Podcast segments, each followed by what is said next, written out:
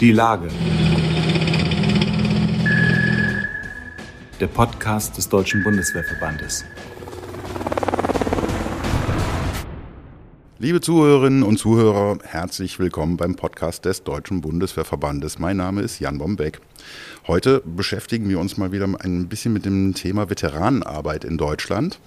Äh, passender Anlass dazu, heute wurde eine Kooperationsvereinbarung unterzeichnet zwischen der Soldaten- und Veteranenstiftung des Deutschen Bundeswehrverbandes und dem Bund Deutscher Einsatzveteranen.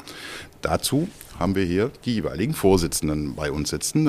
für die SVS ist das der Hauptmann AD Uwe Köpsel und für den Bund Deutscher Einsatzveteranen ist das Oberstleutnant AD Bernhard Drescher. Herzlich willkommen erstmal. Vielen Dank. Eine weitere Kooperationsvereinbarung äh, zum Wohle der Veteranenarbeit nehme ich an zwischen der SVS und dem Bund Deutscher Einsatzveteranen.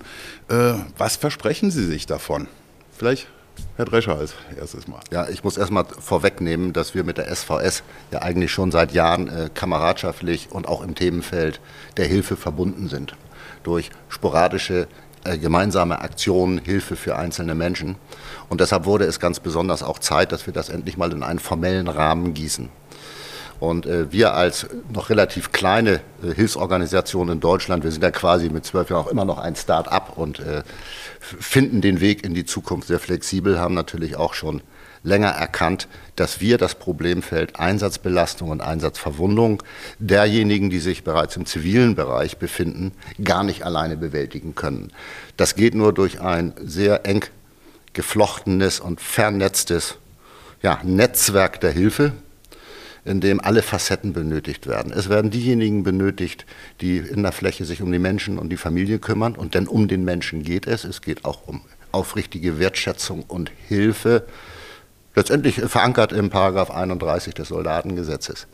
So, aber als Hilfsorganisation und wir machen dort quasi Streetworking bei den Familien äh, mit Schwerpunkt, können wir uns natürlich nicht alle Facetten der Unterstützung selbst leisten. Wir sind derzeit noch wirtschaftlich unabhängig, leben also auch nur von Spenden und von Mitgliedsbeiträgen einer Solidargemeinschaft, um sich eben um diese Betroffenen zu kümmern.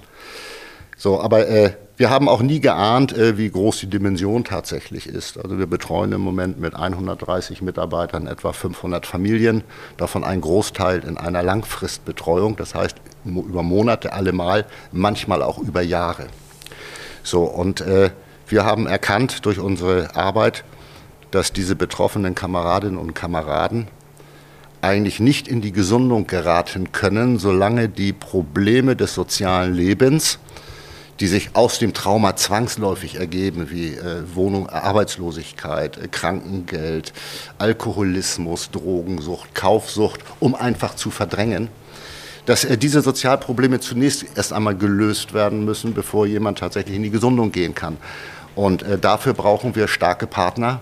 Und äh, da ist die Soldaten- und Veteranenstiftung des Bundeswehrverband für uns ein Partner erster Güte, weil dort die Leistungsfähigkeit eben zu suchen ist, die wir im Street Management, in der Familienbetreuung eben benötigen. Mhm.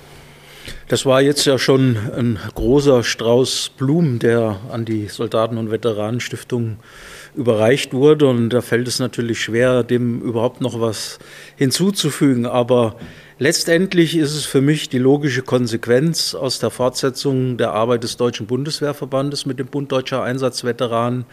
Wir haben dort seit äh, über einem Jahrzehnt eine Kooperation äh, mit dem Bund Deutscher Einsatzveteranen. Ich bin selbst Mitglied im Bund Deutscher Einsatzveteranen und zwar quasi Mann der ersten Stunde, wenn man so sagen darf. Und ähm, erlebe natürlich mit, mit Stolz, aber auch mit Freude und Genugtuung die Entwicklung eines äh, zumal zuerst schwachen, äh, ähm, kleinen, kleinen Organisation, die mittlerweile eine Leistungsfähigkeit aufgebaut hat, äh, die, beachtens, die einfach beachtenswert ist und von deshalb zwängt sich für mich als Stiftungsvorsitzender, aber auch für, mein, für unseren Vorstand die Kooperation förmlich auf. Denn äh, in unserer Arbeit ist es, ist es zunächst dann auch so, dass wir natürlich finanziell unterstützen können, also materielle Hilfe leisten können, aber wir können nicht die Vororthilfe leisten, die zwingend, also der volle Kühlschrank, Bernhard hat das eben gerade gesagt, die zwingend geleistet werden muss. Und ich erlebe es jeden Tag, jeden Tag ähm, in unserer Arbeit, dass mit dem Auszahlen oder mit finanziellen Mitteln die Notlage der Betroffenen noch lange nicht gelöst ist. Jeden Tag. Und von daher braucht man äh, einen starken Partner. Wir haben uns diesen Partner auch natürlich immer im Sozialdienst gesucht, weil der auch ein guter Leumund ist, wenn es gerade wenn es um die Ausschüttung von finanziellen Mitteln geht. Aber es gilt auch darum, ähm, einen leistungsfähigen Partner zu haben, der auf dem Gebiet der Unterstützung einiges leisten kann. Und wenn man sich mal die, die Vision und die Zukunftsvorstellungen des Bundesdeutscher Einsatzveteranen anschaut, dann sind das Sachen, die eine, die eine Stiftung einfach nur interessieren können und, und wo sich der Gedanke schon aufzwängt, da will ich mitwirken. Ein Beispiel ist ähm, zum Beispiel eine Begegnungsstätte irgendwo zu finden, die gleichzeitig auch eine Ausbildungsstätte ist für, für Menschen, für Kümmerer, die sich um andere kümmern. Und wie, wie ist denn Geld sinnvoller angelegt als in die Ausbildung solcher Kümmerer? Gerade für eine Stiftung, die sich mit den Einsatzfolgen auseinandersetzt. Und auf den Paragraphen der Kameradschaft muss ich nicht nochmal extra äh, hinweisen aus dem Soldatengesetz. Und das ist so eine ähm, ja, eine stringente Fortsetzung einer Arbeit einer Stiftung, die jetzt auch mittlerweile zehn Jahre am Netz ist. Und ähm, so erweitern wir im Grunde genommen ja, unsere, unsere, Fern, äh, unsere Fähigkeiten um eine weitere Kernfähigkeit. Richtig. Und ich denke, genau dieses Zusammenspiel ist eigentlich das, was wir auch noch weiter über diese Kooperation hinaus fördern müssen. Wir brauchen alle Facetten der Unterstützung und auch der Ausbildung für Menschen, die unterstützen, um qualitativ besser zu werden. Denn was machen wir denn eigentlich? Wir erfüllen ersatzweise Teile des Paragraphen 31 Soldatengesetz, die der Staat gar nicht leisten kann, weil Betroffene haben sehr unterschiedliche Problemfacetten. Das heißt, es ist Individualhilfe erforderlich, situationsgerechte Hilfe auf dem Zeitstrahl oder auch in der Gesamtheit. Und äh, ein Staat kann nur pauschaliert helfen, 500 Euro oder eine bestimmte Maßnahme. So, und wenn wir, vielleicht kann ich dabei erklären, wie wir im Fallmanagement arbeiten. Wenn wir Kontakt aufgenommen haben, erstellen wir mit den Familien einen Sozialplan und entscheiden, wir werden ein Stück des Lebens gemeinsam gehen. So, und der Fallmanager vor Ort, der quasi ein semiprofessioneller äh, Sozialarbeiter ist, mit Fachleuten im Hintergrund, die ihm unterstützen, wenn es seine Semiprofessionalität überfordert, weiß natürlich auch am besten, wann, zu welchem Zeitpunkt welche Hilfe am sinnvollsten ist, weil er einen Plan und eine Zielvereinbarung mit der Familie trifft.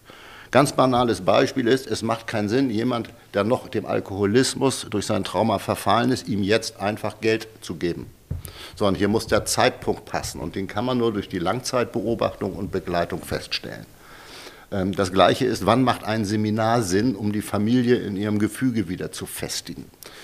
So, und das kann man von weiter Ferne an der Familie nicht beobachten. Und das ist das, was wir leisten können und wo wir dann in den entsprechenden Facetten, wo wir Unterstützung von extern brauchen, zum richtigen Zeitpunkt auf die Stiftung zukommen oder auf eine andere Institution. Das kann auch der Insolvenzberater sein, das kann das Arbeitsamt sein, das Jugendamt, was auch immer. Denn das Traumaproblem ist ein allumfassendes Familienproblem.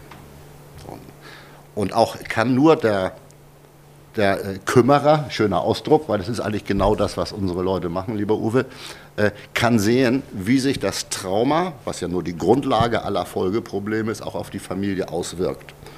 Und deshalb muss man in die Familie gehen und muss sich das anschauen. Man muss sie in ihrem geschützten Raum besuchen. Ja, und äh, wir garantieren, wenn eine Hilfsanfrage kommt, dass innerhalb von 48 Stunden nicht nur Kontakt aufgenommen wird, sondern notfalls auch jemand dort an die Haustür klopft. Und bei diesem diesem Besuch im geschützten Raum hat man auch die Möglichkeit, das Umfeld zu beobachten. Stehen da leere Flaschen hinter der Tür? Wie sieht das Kinderzimmer auf? Ist die, die Wohnung aufgeräumt oder nicht aufgeräumt? Äh, um sich ein Gesamtbild zu machen. Und man kann sich aber auch einmal umdrehen und den Partner befragen, wie gehst du mit dem Problem um? Wie siehst du die Lebenssituation deiner Familie? Wie gehst du mit dem mit den Dissoziationen deines Mannes um oder wenn er äh, durch die Nachrichten wieder getriggert ist. Das ist ja gerade in letzter Zeit ganz schlimm und wir haben da auch, spüren da auch einen Aufwuchs äh, seit Kabul und Af äh, Ukraine-Krieg. Dass die Leute getriggert werden und äh, die Situation verschärfen sich ist. Das heißt, wir versuchen dann durch diese Hausbesuche auch nicht nur den Betroffenen zu sehen, klar, er ist das Kern des Problems, aber wir versuchen auch den Partner und die Kinder mit einzubeziehen, um dann beispielsweise Maßnahmen über die Aktion Bundeswehr Kinder in Not äh, des lieben Oberst äh, Reinhardt äh, äh, zu erwirken, die auch sehr unkompliziert innerhalb von wenigen Stunden helfen. Und wir haben die Erkenntnis in den Jahren gewinnen können, solange die Primärsozialprobleme, also die Probleme, die morgen belasten, übermorgen belasten, solange die nicht gelöst sind, geht auch keiner von diesen Menschen in Therapie, weil er in sich natürlich auch noch Verantwortung spürt für sein System. Und deshalb, wenn wir mit Stiftungen zusammen diese Facetten in, in der richtigen Reihenfolge lösen, wird der Betroffene eher in der Lage sein, sich frei zu machen von den Tagesproblemen und in die Therapie zu gehen. Und die Therapie mit dem hoffentlich Ziel der Gesundung oder auch dann der Wiedereinstellung in die Bundeswehr ist ja letztendlich die Grundlage für ein besseres soziales Leben in der Zukunft. Das ist ein Muskel, ein Arbeitsmuskel, den eine Stiftung und auch der Deutsche Bundeswehrverband mit seinen Kameradschaften einfach nicht entwickeln kann. Weil die, die Investition in Ausbildung, also wir gehen ja hier mit Menschen um, das ist ein hohes Gut ähm, und die muss erstmal geleistet werden. Und ähm, natürlich leisten wir von der, von der Stiftung auch ähm, Arbeit mit, mit Angehörigen, aber wir bleiben oftmals vor dem Problem stehen weil wir anders als der Bund Deutscher Einsatzveteranen nicht in die Familien wirken können. Das heißt, wir bleiben also tatsächlich, wir nehmen zwar Kenntnis von dem Problem, bleiben aber vor dem Problem stehen, weil die Stiftung besteht aus fünf Vorstandsmitgliedern und zwei Mitarbeitern. Und von, wir sind in der Fläche nicht vertreten. Und von daher ist das, und das wiederhole ich gerne nochmal, eine ganz wichtige Ergänzung unserer Arbeit den Kümmerer vor Ort zu haben. Aber auch die, äh, nochmal gesagt, die Investition in Ausbildung. Also noch mehr Kümmerer auf die Straße zu bekommen, den Streetworker, so wie du es gesagt hast, ne? um äh, ähm, für die uns anvertrauten Menschen und deren Angehörige äh, was leisten zu können. Und dazu sind wir gerne bereit.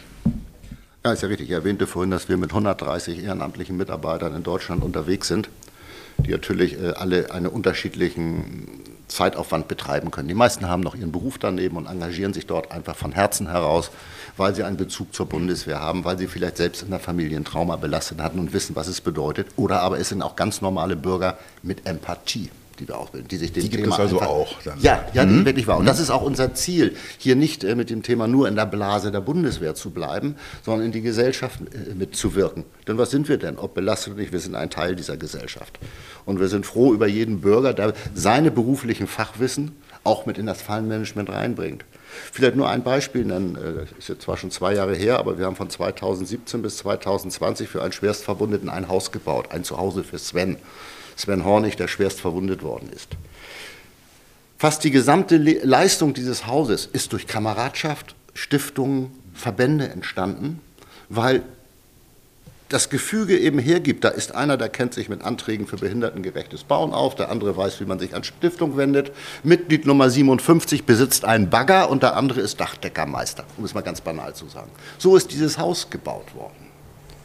Und das heißt letztendlich, stellen wir damit nicht nur äh, das Lebensgefüge dieses Menschen und seiner Familie in ein, ein besseres Licht und eine bessere Zukunft, sondern wir zeigen auch, und das halte ich in dieser Zeit ganz wichtig, wir Soldaten halten zusammen, egal ob ehemalig oder aktiv. Paragraph 12 hat kein Verfallsdatum. Und wir entlasten auch noch den Staat. Und wir sorgen für Wertschätzung durch diese Arbeit, auch für den Soldatenberuf. Das ist doch, das wir wollen. Ja? Denn alles wirkt sich ja nach hinten aus. Wenn wir uns nicht um die Einsatzbelasteten kümmern, im Verbund eines Netzwerkes, werden doch diese Menschen, die auch natürlich äh, logischerweise in unserem System einen bürokratischen Kampf mit der Bundeswehr und dem Staat führen müssen, um ihre Versorgungsrechte zu kriegen, wenn wir die nicht anständig behandeln im Sinne der Fürsorge, die ihnen zusteht, dann werden die doch ihren Kindern auch nicht mehr empfehlen, diesen Beruf auszuüben. Das heißt, es wirkt sich in meiner Meinung nach im Großdenken auch auf den Nachwuchs auf und auf die Akzeptanz unseres Berufes. Sven Hornig ist natürlich ähm, ein, ein, gutes Beispiel, weil sich äh, ähm, bei Sven natürlich auch der Deutsche Bundeswehrverband, aber auch die Soldaten- und Veteranenstiftung sehr engagiert hat. Also ich denke da an den Bezirksvorsitzenden ähm, aus, aus äh, Thüringen, den Andreas Vogt, ähm, der sich rührend um Sven gekümmert hat. Ich selbst kenne ihn auch, er war auf äh, mehreren Landesversammlungen von uns zu Gast gewesen und wir haben eine Dokumentation gemacht über Sven.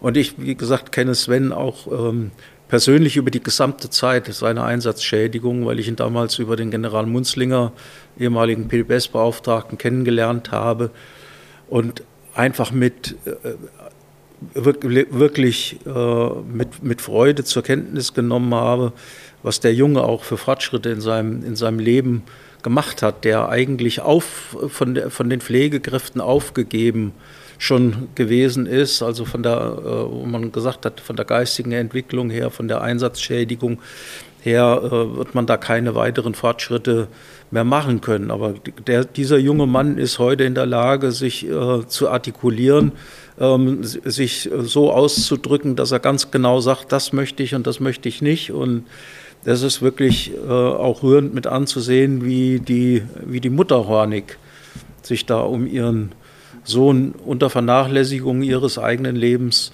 kümmert. Ja, und äh, es ist doch ein Beweis dafür, was Kameradschaft und Zusammenhalt bewirken kann. Gut, das ist jetzt ein großes Projekt, die haben wir ja Gott sei Dank nicht, nicht jederzeit. Aber es sind auch einfach die kameradschaftlichen Lebensmittel-Checkpoints an den Autobahnen ja, aus Baden-Württemberg in Ruhrpott rein, die über Nacht die Kameraden äh, über irgendwelche Impulse aus unserem Streetworking äh, weitergeben, ähm, Hilfe äh, bei Schutz vor Obdachlosigkeit äh, und, all solche kleinen Dinge, Umzugshilfen also die Kameradschaft und die Lebensbegleitung fängt ganz klein an mit ganz normalen Dingen, ganz niederschwellig, mhm. bis hin zu diesen komplexen Dingen, die wir dort leisten. Ähm, nicht vergessen dürfen wir natürlich aber auch die Unterstützung hinsichtlich der Administration, die in Deutschland wirklich nicht einfach ist, denn unsere Betroffenen, die müssen immer zwei Dinge parallel erledigen. Das eine ist versuchen, aus ihrem Trauma rauszukommen und ihre Sozialprobleme zu lösen und parallel in der Therapie das äh, äh, erstmal jetzt emotional aufzuarbeiten und nachmittags müssen sie den Verwaltungskrieg mit den typisch deutschen Bürokratismen äh, erledigen, was kontraproduktiv ist. Und auch in diesem Bereich kann man zur Entlastung beiführen, indem er jemand an der Seite hat, der ihm hilft und im Rahmen der Hilfe zur Selbsthilfe dazu führt, dass er jetzt vielleicht zu Anfang noch nicht den Amtsbrief selbst beantworten kann, äh, aber er kann ihn in den Briefumschlag stecken und in den Briefkasten werfen. Ähm, also sagen Sie Hilfe zur Selbsthilfe, damit diese Menschen einfach wieder ein Gefühl kriegen, ich kann noch etwas. Oder man kann eine Insolvenz vorbereiten, indem man tonnenweise Belege, was wir manchmal finden, diese gelben Belege ungeöffnet von Amtsbriefen sortiert und mal feststellt, wo ist die Summe, ihm noch einen Termin bei einem Insolvenzberater macht, der seriös ist und nicht auch noch abkassiert, ihn vor die Tür stellt, aber dann muss er den Schritt alleine tun oder sie. Ja, also große Sorge, denn die, die, die Geister äh, wohnen nicht mehr unter dem Kinderbett wie früher, sondern die wohnen heute im Briefkasten. Ja, äh, neue Konflikte, ja, nur BAPS, BW, äh, Amtsgericht und all diese Dinge, die führen zur Vermeidung äh, bei Menschen, die schon belastet sind. So, so kann man sie langsam wieder auch in diese Dinge ranführen. Äh, sie begleiten auf dem Weg zurück in das Einsatzweiterverwendungsgesetz.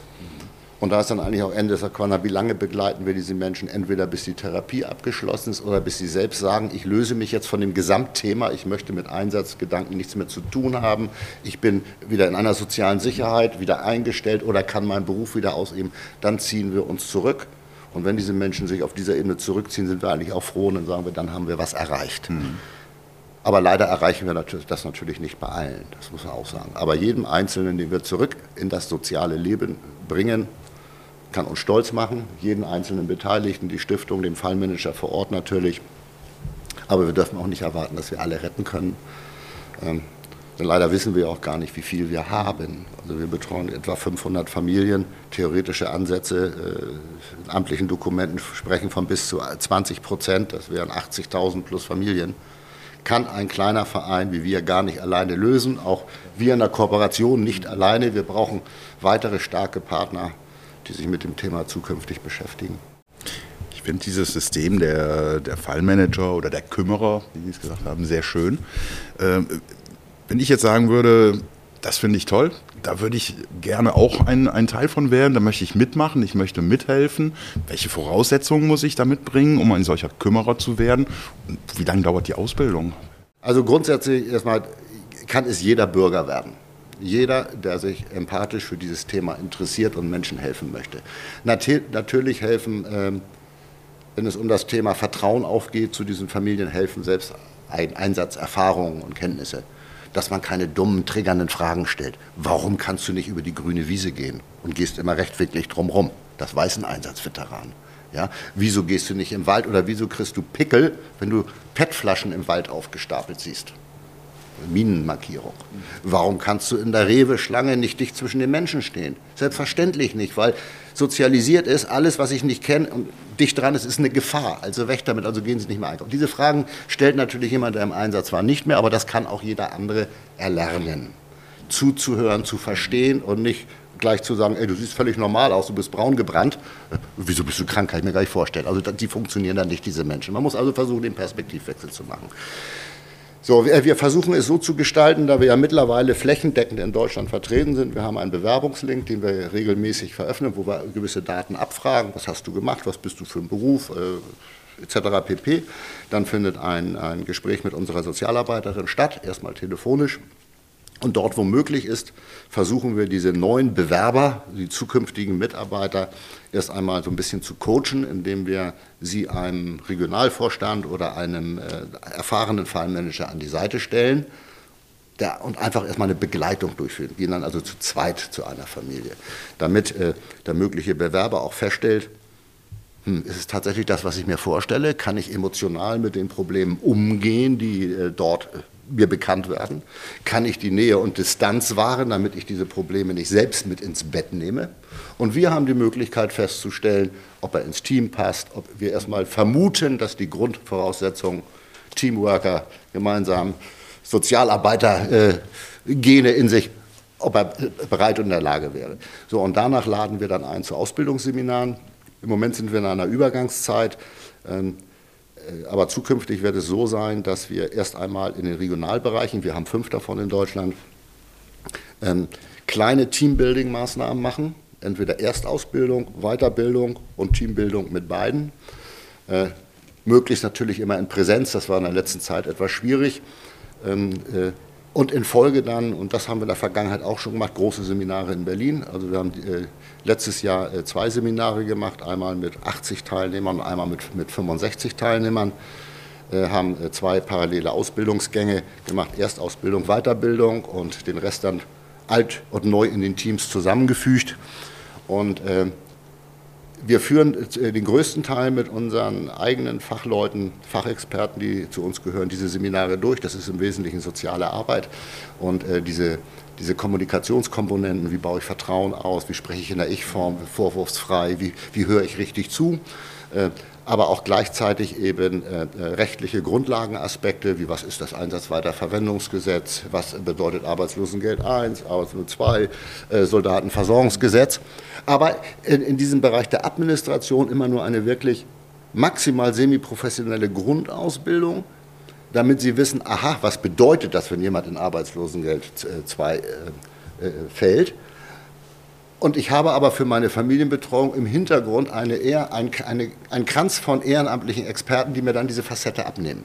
Also haben wir beispielsweise da eine Mitarbeiterin aus dem Landesversorgungsamt äh, in Niedersachsen, äh, die alles weiß, äh, äh wie man das mit der äh, deutschen Kriegsopfergesetzgebung, die es ja immer noch gibt, DEKOF-Gesetzgebung, so Einzelmaßnahmen vom Treppenlift bis sonst wohin, wie man das regelt. Wir haben äh, eine Mitarbeiterin, die sich ganz darauf spezialisiert hat, beruflich auf das Thema äh, Wohnungsverlust, Obdachlosigkeit.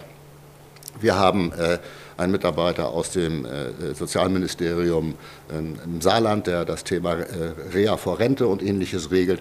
Und so haben wir alle Facetten drumherum. Und auf die die Fallmanager semiprofessionell dann eben zurückgreifen, um zum richtigen Zeitpunkt auf dem Zeitstrahl der Begleitung die einzelnen Problemfacetten mit den Familien zu lösen. So, und in dieser, diese Ausbildung dauert von Donnerstagabends bis bis montags und die wiederholen wir jedes Jahr äh, mit anderen Vertiefungsthemen.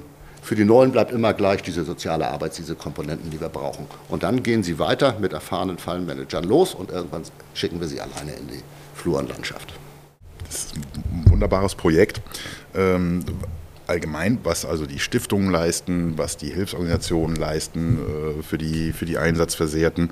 Aber mein erster Impuls wäre zu sagen, ist das nicht Aufgabe des Dienstherrn, des Dienstgebers, sich zu kümmern? Es ist klar, sie können, der, der Staat kann nur pauschal agieren, der kann nicht so in die Tiefe gehen, nicht so individuell auf die Fälle eingehen, aber ähm,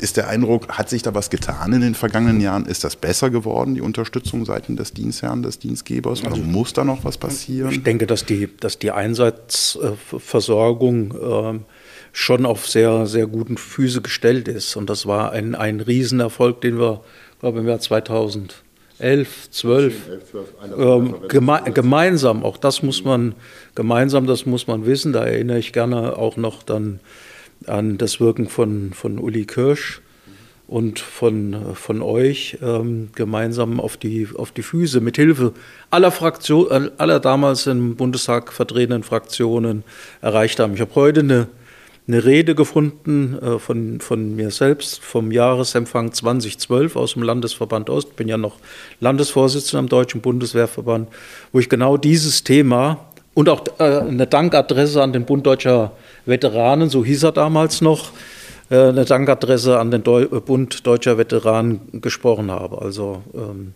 über ein Jahrzehnt jetzt Einsatzversorgung.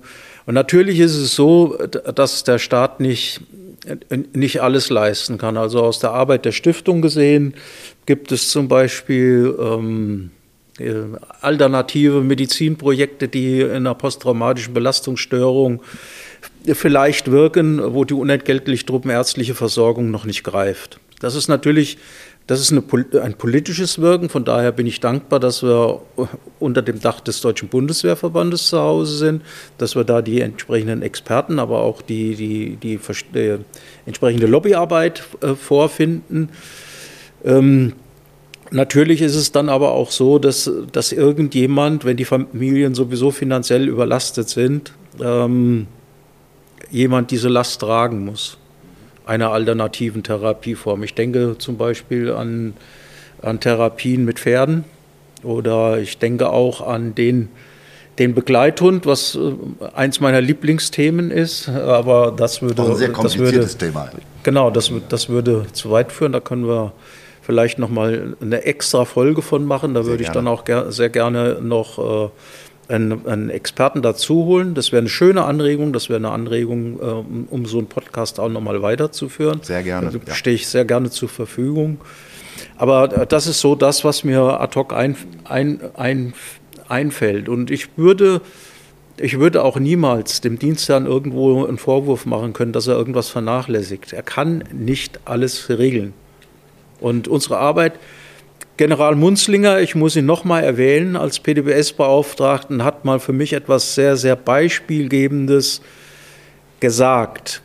Wenn der Staat in der Lage ist, alle Probleme von posttraumatisch belastet gestörten Menschen zu lösen, dann wird meine Aufgabe hinfällig. Und darauf hinzuarbeiten, das ist erklärtes Ziel. Sie ist nicht hinfällig geworden. Und ähm, wir sind froh und dankbar als Stiftung, dass wir gerade auch mit dem PDBS-Beauftragten, mit dem General Hans Toffmann und seinem Team eine gute, äh, gute und gedeihliche Zusammenarbeit haben, dass man da vertrauensvoll miteinander umgeht und tatsächlich auch in die Familien wirken kann, wo dann eine finanzielle Unterstützung über das, was der Staat leisten kann, hinaus möglich ist. Ja, ich möchte hier auch mal Lob aussprechen, das muss man sagen. Aber das muss man auch, das gesamte Thema sehr differenzieren. Also wenn ich jetzt auf das Thema gucke, innerhalb der Bundeswehr, innerhalb des Kasernenzauns, hat sich in den letzten 10, 12 Jahren richtig, richtig gut was getan. Im Zuständigkeitsbereich des BMVGs. Wir haben den BAPDBS, wir haben ein herrliches äh, Lotsenleitsystem, mit dem wir auch sehr eng vernetzt sind. Also wir, wir bilden die auch mit aus in den Lehrgängen, wir sind dort also mit drin. Wir auch. Ja, ja wir haben ein, ja, die Bundeswehr hat äh, hervorragende Therapiemöglichkeiten. Und, äh, wir haben das Netzwerk das, der Hilfe. Das Netzwerk der Hilfe. Wir haben äh, die Schutzzeit über das Einsatz weiter Verwendungsgesetz. Jemand, der krank ist, wird nicht mehr entlassen. Da hat die Bundeswehr richtig toll was getan. Das Problem dabei ist, und dann können wir die Kurve größer schlagen, damit erreiche ich die wenigsten Einsatzgeschädigten. Wenn wir nochmal festhalten, die meisten Einsatzgeschädigten und Einsatzteilnehmer sind außerhalb der Bundeswehr. In etwa 400.000. Und die Bundeswehr selbst hat ja nur 183.000 äh, äh, Soldaten. Also davon kann man schon ableiten. Das hängt natürlich an der Kurzdienersystematik. So, und all diese schönen Dinge, die die Bundeswehr wirklich ganz klasse gestaltet hat, wirkt aber nicht über den Kasernenzaun in die Zivilgesellschaft hinein, sondern der Betroffene in der Zivilgesellschaft muss sich den Weg zurücksuchen an das System. Gut, der Kenner und der Kleiser geh an den Sozialdienst, dann bist du angebunden. Das wissen aber viele nicht. Und schon, man muss ja auch mal sagen, wenn sie dann belastet sind, haben die einen getrübten Blickwinkel äh, und sind oftmals gar nicht mehr in der Lage, diese, diese Wege zu finden. So, und äh, der Paragraph 31 des Soldatengesetzes sagt ja aber, eine Fürsorgepflicht auch für die Betroffenen und ihre Familie außerhalb des Dienstes, also nach Entlassung. Aber da steht im Gesetz nicht Bundeswehr, da steht der Bund. Und damit sind wir im politischen Bereich. Die Bundeswehr kann keine Weisungen und Organisationen erstellen, erwirken, die in die Zivilgesellschaft wirken, weil da hört keiner zu, findet keiner, sondern hier ist der politische Impuls und der politische Wille gefordert.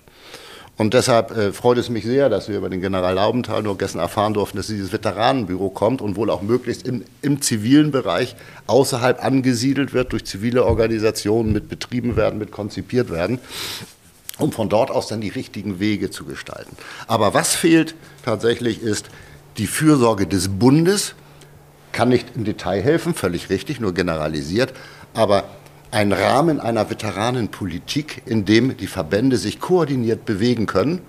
Vielleicht gute Grundlage das Netzwerk der Hilfe. Die leisten dies, die leisten jenes und die werden entsprechend gefördert und dann gibt es irgendjemanden, einen Veteranengeneral oder auch den Beauftragten für PTBS, der oben drauf guckt, damit keine Handlungsdubletten und keine Lücken zwischen diesen Verbänden entstehen.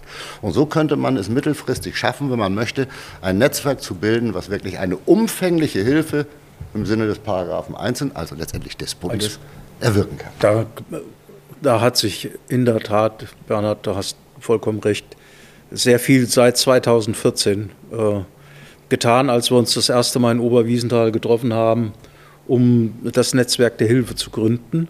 Mittlerweile mit vier Arbeitsgruppen mit über 60 Akteuren, die tatsächlich alle eine Affinität zu Streitkräften entwickelt haben. Das geht von der Gemeinde äh, äh, bis hin zu demjenigen, der, der Fürsorge leistet. In vier Arbeitsgruppen ähm, dort tätig bis hin zur gesellschaftlichen Anerkennung. Und äh, da ist wirklich einiges Gutes äh, geleistet worden. Und das ist auch ähm, eine, eine, Zusammenkunft, die auch vom Ministerium ernst genommen und auch an, angeleitet und geführt wird.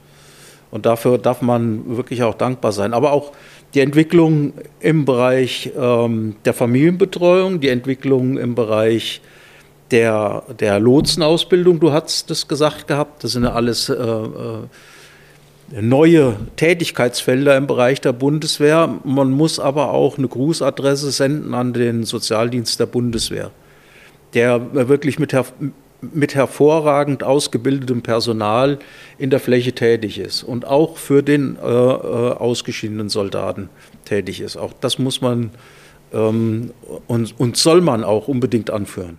Also der, da läuft schon einiges, es ist einiges besser geworden. Der Blick in die Zukunft ist optimistisch. Das ist ja, er ist optimistisch, äh, vor allen Dingen, weil dann auch gerade für uns als äh, Hilfsorganisation so positive Signale aus dem Bundeshaushalt gesendet worden ist, äh, dass wir jetzt also endlich für 23 erstmalig aus den Steuergeldern mitfinanziert werden.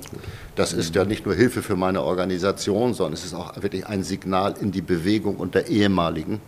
Äh, sodass äh, dort wahrgenommen wird, jetzt hat der Staat nach mühevollen, langen Arbeiten und Argumentieren und auch Finger in blutige Wunden legen durch die unterschiedlichen Akteure, dass er nun verstanden hat, jawohl, die normale Reservistenarbeit ist das eine, aber wir müssen für eine, eine bestimmte soziale Gruppe der ehemaligen viel mehr leisten, denn diese Menschen haben mit Stiefeln schmutziger Art und Waffe in der Hand für unseren Staat auf fremden Boden gestanden. Hier müssen wir einfach nachhaltige Fürsorge leisten und das ist der erste Schritt und da freuen wir uns sehr drüber. Aus Stiftungssicht kann ich, ähm, kann ich sagen, dass äh, wir auch sehr positiv in die, in die äh, Zukunft blicken. Die Soldaten-Veteranen-Stiftung im zehnten Jahr ihres Bestehens ist mittlerweile äh, ähm, für Leute, die die Interesse an Streitkräften haben, die Interesse an den Menschen in den Streitkräften haben, ist mittlerweile bekannt und ähm, wir sind froh, dass wir tatsächlich dann auch in die soldatische Gemeinschaft äh, ähm, wirken können. Und heute ist ein guter Tag für uns beide. Ähm, Absolut.